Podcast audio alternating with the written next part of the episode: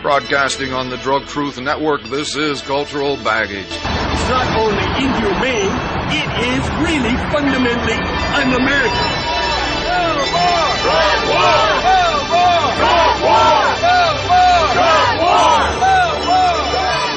My name is Dean Becker. I don't condone or encourage the use of any drugs, legal or illegal. I report the unvarnished truth about the pharmaceutical, banking, prison, and judicial nightmare that feeds on eternal drug war. All right, my friends, welcome to this edition of Cultural Baggage. Now, just when you thought you were getting used to the format of the show, I'm going to change it up just for this week. Here in just a little bit, we'll hear from our main guest for this edition, Mr. Steve Rolls of the British drug reform organization Transform. We'll not be hearing from any of the Drug Truth Network reporters in this program, but you can hear them online on the Century of Lies program for this week at drugtruth.net. And of course, you won't be hearing Winston Francis in the official government truth, so in his stead, I'm bringing you the voice of our illustrious drug czar, John Walters, as recorded earlier this week and brought to us courtesy of the British Broadcasting Corporation. He's too much of a politician to tell our government outright its policy for downgrading cannabis is wrong. But the US drug czar is in no doubt in his own mind. John P. Walters is a man who believes marijuana is the devil, more or less, that needle exchange programs for addicts are useless, and that anyone who buys drugs, hard or soft, is contributing to the war fought by terrorists.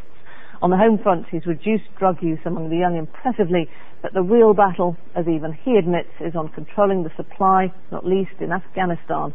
I met up with him this afternoon at the American Embassy. But the real message is this is a focused problem in the area that's contested by the terrorists in one province. If we provide security, again, it's not drug control versus security. It's not terror versus eradication. It's about development, security, drug control, anti-terror measures altogether. Now there are still pockets of serious resistance, but those are in lim- less places than they were before as the government takes more and more control You're and it has about real vitality. But realistically, Hamid Karzai controls Kabul, and that's about it. The rest, he, doesn't have power over. These are not pockets. This is most of Afghanistan. Well, I think that's not fair. Um, I think when I visited people in uh, Nangarhar, when I visited uh, uh, even people uh, uh, last year in in Helmand, there again, I think what you have to see underneath this is that where there is a possibility of allowing people a path for real development, they know that does not lie with terror. They know that does not lie with narcotics and opium uh, development. They know that does not lie, lie with warlords. It, it is a future where the Allies standing with the Karzai government, the growing capacity of the of the Afghans to govern their own national government, govern their own provincial government, govern their own district government, the capacity to have schools, the capacity now for the first time to have women and men decide as government representatives in their district, something Afghanistan never had. I like to point out, I recognize it's dicey in, in, in Great Britain, but the United States declared independence in 1776, did not have a constitution until 1789, fought a civil war in the next century, and had a civil rights movement to get the kinds of things that Afghanistan has crunched together in, in about three years from a much, much, much more difficult starting place. At one stage, our forces and our Foreign Office were offering farmers checks, possibly ones that bounced, if they would destroy their crops. Was that the right way to go three years ago? The effort was to try to stop this as a way of stopping the turning of dollars into guns, into gunslingers, into mafias, into terrorists. So that was one thing tried in a very, very difficult environment. It didn't, it didn't stop the problem, but nobody ever thought it was going to be the long-term solution. And the point is there are still no viable alternatives for farmers there. They are not being encouraged to grow other crops. They're not being encouraged uh, to look for other means of legal farming there. The point here is not just to create changes in crops among subsistence farmers. The point is to give them the ability to educate their children, to have electricity for initial uh, businesses, to take and create things like vegetable oils, to have fabrication of, of initial manufacturing. That's what they want as a future. That's where we're going. And they understand that opium traps them in dependency and poverty. The other supply headache for Mr. Walters has been cocaine from Colombia. He claims that now he's seeing prices going up in the US and purity going down, both signs that perhaps the flow into the country is being stemmed. But at home, his tough federal drugs policy has been a source of dissent, with a number of states which have opted for a more lenient approach to soft drugs. I want to look at the domestic level now. Uh, you've stressed that the big demon actually is marijuana. Of the 1.7 million drug arrests each year, half of those are for cannabis. Uh, what is the point of chasing those? It's not the demon. It's the reality that today in the United States, what I face in trying to plan treatment programs and others is of of the um, 7 million people in the United States age 12 and above that need treatment because of their use reaching dependency and abuse levels of illegal drugs, over 60% are dependent on marijuana. It's the single biggest cause of treatment need among the illegal drugs. Cocaine is second, but it's less than half as big a cost. For teenagers today, more more teenagers in the United States are seeking treatment for marijuana dependency than all other illegal drugs combined and more than alcohol for the first time. Marijuana potency has gone up, age of first use has gone down. It's the only drug also that we as, I think both cultures in the, in the UK and the United States say, well, this is a soft drug, don't worry about it. So we need more people to get involved. It's not. What we've learned from the science is increasingly, even from science in both countries and around the world, it can be a trigger and maybe a worsener for serious mental illness. It is not a drug that doesn't cause addiction and abuse. It is not a drug that doesn't cause the same kind of chemical changes in the brain we can image for cocaine, heroin, methamphetamine, and others. And we have not allowed our popular understanding to catch up with the science. Let me ask you what you make of the UK policy then to downgrade cannabis to a class C drug. Well, I've talked with, with UK officials. Obviously, this is a sovereign country that's going to make its own decisions. Let me just say what our view, our, our experience is. When we reduce the emphasis on the concern and danger of marijuana, we get more marijuana use. Of the 5 million 12 to 17 year olds in the United States that we estimate have tried marijuana once, 1 million have progressed already to need treatment. This is a public health problem that we're trying to make sure people in the blind spot of uh, of living in the past cultural images don't continue to make a bigger problem. Would you see any point in looking at cannabis users? The real change in our criminal justice system is not locking up marijuana users. It's using drug courts that are expanding dramatically to get people into treatment and to help them stay in recovery.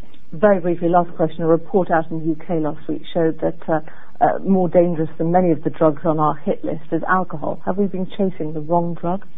Well, I think the United States has a mixed history of alcohol, as you no doubt know. Um, we've uh, uh, decided after a lot of pain, no less a person than Abraham Lincoln gave a speech to a temperance society in, in Illinois before he became president talking about the dangers of alcohol. Alcohol is associated with some crime. Alcohol is associated, obviously, with, uh, with other problems. But, um, you know, we've made a painful decision. We've, we've accepted certain consequences. But uh, for people that then say, well, then we ought to legalize all drugs, I don't think that's what follows.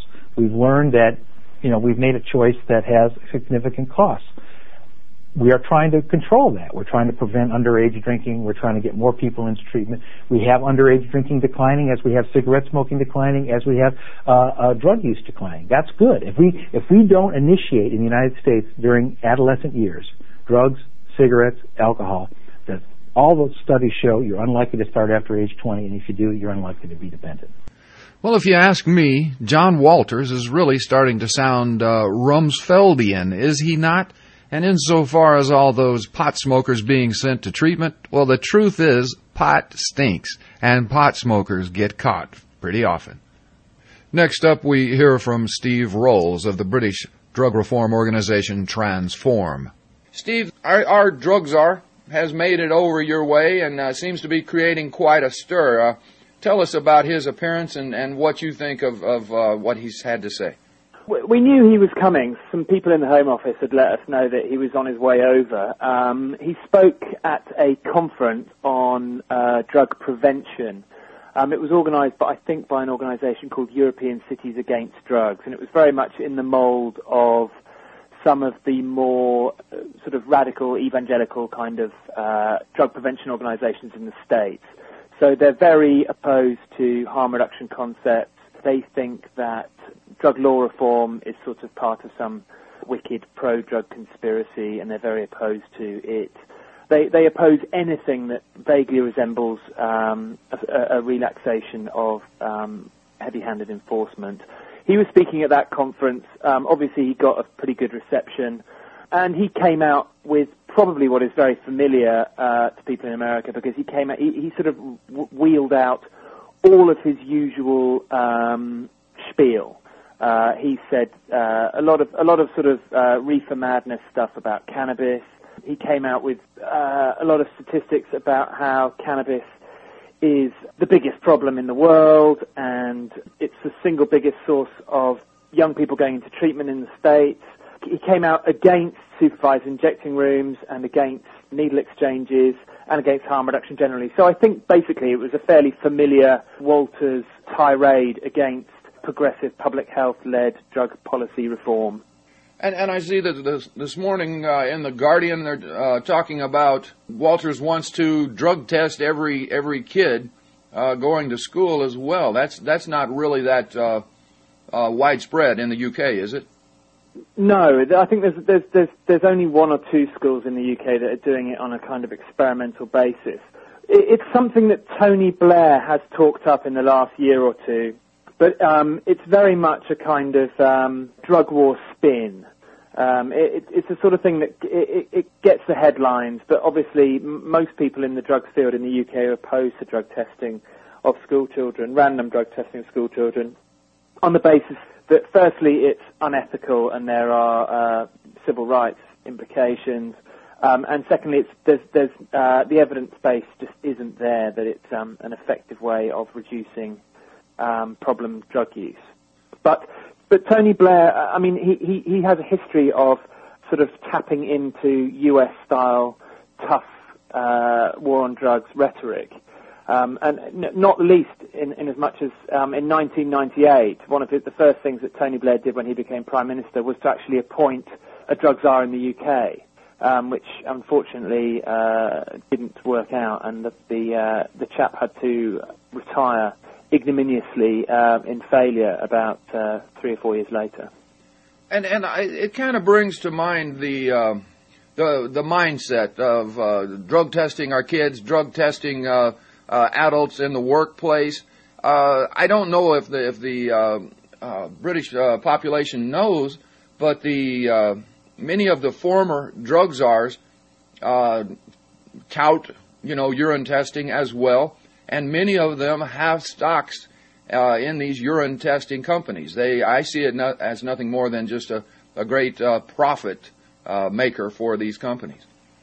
Yeah, I mean that that doesn't particularly surprise me, and I, I, I mean I think the US obviously has more issues with, with that sort of thing than we do at the UK because drug testing, the drug testing industry just isn't um, as as big in the UK, nor of course is the prisons industry, and that's another potential source of uh, revenue for corrupt politicians. But um, I think the problem really is that, uh, that, that there is this kind of gut level appeal to um, a certain brand of, of tough talking drug war rhetoric. I mean, a lot of people in the UK they see um, uh, the drug problem and the prohibition problem is very visible on our streets in certain places. Um, and a lot of people um, know others who have had problems with drugs and so on. You know, talking tough on that and saying you're going to clamp down and saying we can win this war and so on. It, it does have a certain gut level appeal. But the problem is that the media doesn't, is, hasn't really critically engaged with that rhetoric. It hasn't sort of critiqued it. And it's, it's taken organizations like Transform to, to introduce a, an, uh, an element of sophistication and um, uh, science into the, into the d- discourse in the UK. Um, so, I, I mean, I feel we are getting somewhere, but, you know, the absolutely the last thing that we want you know, political puppets like J- John Walters to come over here and start trying to spread his uh, vile drug policy ideas. In the UK, I mean, he, he came out against needle exchanges and he came out against supervised injecting rooms. And, um, you know, in, in my view, that's tantamount to having blood on his hands. I mean, those are things that we have mountains of evidence acc- accumulated um, from a, a, number of countries over a number of years that show very clearly, I mean, I'm talking about peer-reviewed academic research studies that show very clearly that those sort of interventions, harm reduction interventions, have saved tens of thousands of lives, um, both, both in terms of um, encouraging safer drug-using practices and in terms of preventing the spread of HIV and hepatitis. And he comes over here and calls them morally dubious, for me, it's you know, it, it, it, some people compare it to genocide the way way um, drug users are treated in America, but um, for him to come over here and, and question um, some of our harm reduction policies and try and stop us putting in place policies that, that prevent drug users from being harmed, I, I, I find profoundly offensive, and I wish he would shut up and go home, quite frankly. Well, and I, I wish he would find somewhere besides the United States to go back to. I mean, well, well, unfortunately, um, you, you, you, he's yours to keep. He's yours to keep and treasure. oh, I mean, we, we, certainly don't want him over here. But I mean, it's the worrying thing is that this is it's just so transparently political. I mean, he brings over his um, ideological, science-free drug war uh, drug war ranting, um, and and politicians see that it has political appeal. What they don't see is that. Um, in terms of uh, the, its impact, it's a complete disaster. Um, not to mention profoundly unethical, and not to mention um, that it actually causes death. I mean, you know, the, the, the, issue of supervised injecting rooms, which actually you have in North America now, albeit in Canada. You know, this is something that was on, big on the agenda in, in the UK a couple of months back. Uh, there was a big report came out from the Joseph Rowntree Foundation, which was one of our sort of uh, leading progressive academic research bodies. Um, and, and they, they produced a really excellent report um, compiling all the research from across Europe and, and Canada and Australia and all the other places that have, do, have done supervised injection facilities. And they showed very clearly, very clearly, that there were uh, public health benefits in term, for the users in terms of uh, uh, preventing, uh, encouraging safe practice and uh, preventing overdoses.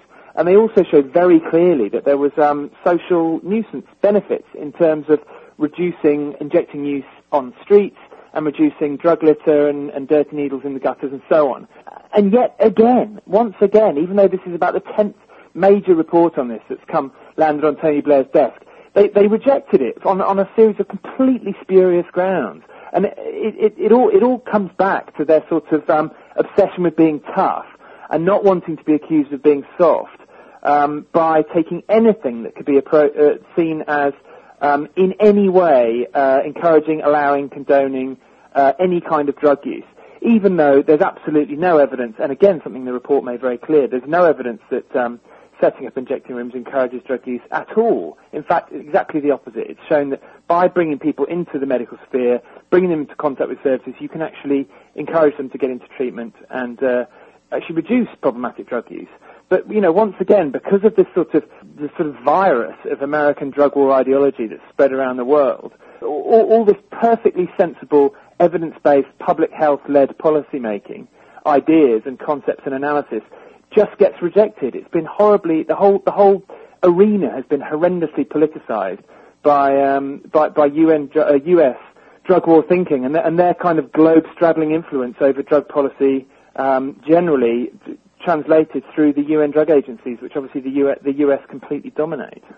You know, we're, we're, we're pretty angry about this stuff, really. We want to just get on and uh, develop our own drug policies, and we don't want we don't want idiots like John Walters barreling on over here, talking rubbish, um, spouting uh, factual inaccuracies and, in some case, outright lies. Um, and, and, and just, you know, distorting the whole debate. You know, the, the, America's done that with regards to drug policy for you know, almost a hundred years now, and it's just got to stop. I mean, they're, they're in, in, in, drug policy, as in, as in unfortunately in so many many other areas of foreign policy, U.S. Uh, administration they're the bullies of the world. They have this kind of hegemonic power over drug poli- drug policy thinking, and and, and the, the, the carnage that that's creating goes far beyond the UK. It's, it spreads around the world, ma- mainly through. Um, uh, the UN drug agencies that, that help maintain the sort of prohibitionist consensus um, but also through the US's own sort of certification system. I mean, we, we, people in the UK are just fed up to the back teeth of it, but um, uh, you know, unfortunately, on, on it goes. And he, here's the drug czar in the UK again. Even though last time the drug czar came over, which was in 1999, I believe it was Barry McCaffrey in those days, he was basically drummed out the country by protests and people people shouting at him, telling him to go home. You know, America just has an absolute disaster of a drug policy, huge prison population, um, worst drug drug use rates in, in in the whole Western world. You know, 40 billion a year being um, hosed down the toilet on, on, on this total disaster of a drug policy in the US, and then they've got the gall to come over to Europe and preach to us about how we should do it. It's, it, it absolutely boggles the mind, to be honest. I belong to Law Enforcement Against Prohibition, and we believe firmly, through experience, that uh, if one were to end prohibition, we could stop funding the terrorists, the cartels, the violent gangs. We could cut back on overdose deaths. We could uh, cut back on the uh, instance of HIV, Hep C, and we could take away our children's easy access to drugs. It seems a no-brainer to me. Uh, how does Transform perceive the future? Uh, what are your next steps? Well, I mean, I think you know uh, we, we've we've been in contact with uh, law enforcement against prohibition for for a long time, and um, they're, they're, they're very close colleagues and allies of us. And I guess our analysis is is, is probably very similar to, to theirs, and indeed the rest of the reform movement um, in the US and around the world. I mean, we see a um, staged reform process that will probably lead. I mean, what, what has to happen ultimately is is that the UN conventions that um, enshrine uh, the criminalisation of all uh, per, uh, possession, supply, and production of, of certain scheduled drugs. Um, th- those those uh, conventions have to be revisited. Um, and basically, I think what will happen is that a coalition of reform-minded countries in Europe, but probably including Canada, um, Australasia, and South America, will, will come together and say these treaties um, were drawn up in, an, in a different era when, when the profile of drug use was entirely different. They've been shown, they've, we've shown clearly that the uh, enforcement led efforts to control the drug problem haven't worked. The drug problem has spiraled out of control. We also have all the secondary problems associated with the legal markets. It's time for a rethink. And we, as individual countries, want the sovereign right to be able to determine our own drug policies. And uh, that may well include possibilities for uh, legal production, supply, and possession of certain drugs through certain um, legal regulatory frameworks. And I think I think that is the way it will go. That probably in about uh, 2015, in, a, in, a, in a, over, it won't be it won't be 2008 when the 10-year UN strategy comes up for review, but I think 2018 is the date when um, global prohibition will fall because I think you know we, we, we had a we had a we had a, a global strategy in 1998 um, to have a drug-free world by 2008, and obviously since then the drug problem's got a lot worse. There's a lot more drug misuse. There's a lot more people taking um, a lot more dangerous drugs, and it's just been a total disaster. And I think we can't live in this kind of we can't have policy based on a utopian fantasy of a drug-free world. We have to acknowledge that there are drugs in the world. People do use them, and we have to manage that realistically. And I think I think the prohibition con- international consensus is crumbling, and I think probably um, the next round of talks in uh, 2013 and 2018 will see um, a coalition of, of, of, reform states, including the UK, including uh, probably most of mainland Europe, Canada, and Australia, um, either either withdrawing from those treaties or insisting on their redrafting. And I'm sure when that happens, the US will dig in its heels and start pushing its weight around. But I, I really no policy can exist for an eternity when it does the exact opposite of what, of what, it's supposed to. So I think that's how we see it unfolding, and, and, and that's the kind of long-term strategy we have. We're not, we're not expecting all drugs to be legalized tomorrow. Um, we're, we're, looking at a sort of five, ten-year uh, plan on this. All right, we are speaking with uh, Steve Rolls of the uh, British Drug uh, Policy Group, Transform. Steve, I, I understand that uh, there's something in the wind in Great Britain. People are talking about reclassification, rescheduling of drugs. Uh, how do you see that uh, proceeding? Well, we, we just had a uh, parliamentary select committee, so it's a group of 12 um, members of parliament, uh, equivalent to congressmen or senators in, in the US, who are on the Science and Technology Select Committee. So they're independent from government, um, and it's a cross-party group, and they produced a rather brilliant report uh, critiquing the scientific basis of um, the drug classification system. Now, the drug classification system in the UK is uh, it classifies drugs as either A, B, or C, and it's very similar to the scheduling system you have in the US. So I think you have four schedules over there. And in, in the UK, A is the most uh, what, what is seen as the most high. Supposedly, the ABC system ranks drugs according to their harms. Um, and then those those uh, rankings are then associated with a hierarchy of criminal penalties. But what the committee found was not only was the actual ranking uh, system uh, riddled with uh, bad science and anomalies. So we had um, certain uh, comparatively low-risk drugs in Class A and comparatively high-risk drugs um, in, in the lower classes, or in the case of alcohol and tobacco, not classified at all. They also found, I think more significantly, that there was no evidence for a deterrent effect associated with um, this hierarchy of criminal penalties. Um, and, and, if you think about that, that's incredibly significant. The whole, I, the whole basis of prohibition is that you have these punitive measures will deter people from using these drugs. The, the Science Committee found absolutely no evidence for that at all. Um, and they often found you had sort of perverse effects.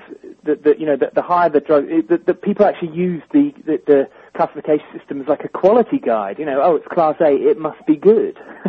well, I, ironically enough, and and and so they basically they, they took the entire system to pieces. Not just the the, the base the, the the science in terms of ranking harm, but the, the the science. You know, they challenged the assumptions of the of the entire prohibitionist paradigm. And I think in, in the UK it was the first time ever really we've had the sort of the, the light of science pointed at this rather sort of murky area of, politi- of, of policy making, and it was it was a huge relief. And I think I think that report's going to have a huge impact because it really, I mean, it, this was it was scathing um, of of the science of the institutions that allow this bad science to continue, and and of the horrendous politicization of, dr- of drug policy in particular. So it, it was we, we were very pleased with that report, not least because Transform had uh, is quoted in that report extensively, and we, we gave both written and oral evidence to the committee. So, so we were very pleased with our role, and we were very pleased with the outcome of that. And I think it's going to be it's a significant shot across the bows of, of prohibition and, and, and the, the, sort of again the drug war consensus, which in, in the UK, as with Europe and, as with the world, is is is crumbling. All right, Steve, um, we're going to have to wrap it up here. Uh, what is the website for Transform? Transform's website is www.tdpf. That's, that's the initials for Transform Drug Policy Foundation. tdpf.org.uk. So it's www.tdpf.org.uk. Um, and people can sign up to our, our, our, monthly email newsletter. We have a media blog. Uh, we have a an archive of um, our, our, media appearances. We have a whole series of briefings on on different uh, on different topics. Um, and we have a uh, an archive of quotes from uh, high-profile public figures um, in the UK and around the world who've shown support for drug policy and law reform. Uh, any uh, closing thought? Well, really, just you know, just to encourage uh, your listeners to um, bear in mind that the, the problems with prohibition and the problems with the drug war are global. They're not just restricted to the US. The, what the US does affects the whole world, and what and what um, the whole world does uh, doesn't just affect the sovereign countries and, and cause problems there, but actually, you know, the problems in Afghanistan and Colombia and key producer and transit countries for drugs, th- those are, we're responsible for those problems too. So remember this is an international problem um, and uh, we, m- we must all have solidarity together and, and, and fight this together at the global scale as well as at the national scale and, and locally. Be sure to tune in to this week's Century of Lies show where you can hear from Dr. Donald Abrams, Tim Beck of the Michigan NORML Group, and Bruce Mirken of the Marijuana Policy Project. Once again, I remind you that because of drug prohibition, you don't know what's in that bag. Please be careful. To the Drug Truth Network listeners around the world, on behalf of engineer Philip Guffy, this is Dean Becker for Cultural Baggage and the Unvarnished Truth. The show produced at the Pacifica Studios of KPFT, Houston. Tap dancing on the edge of cannabis.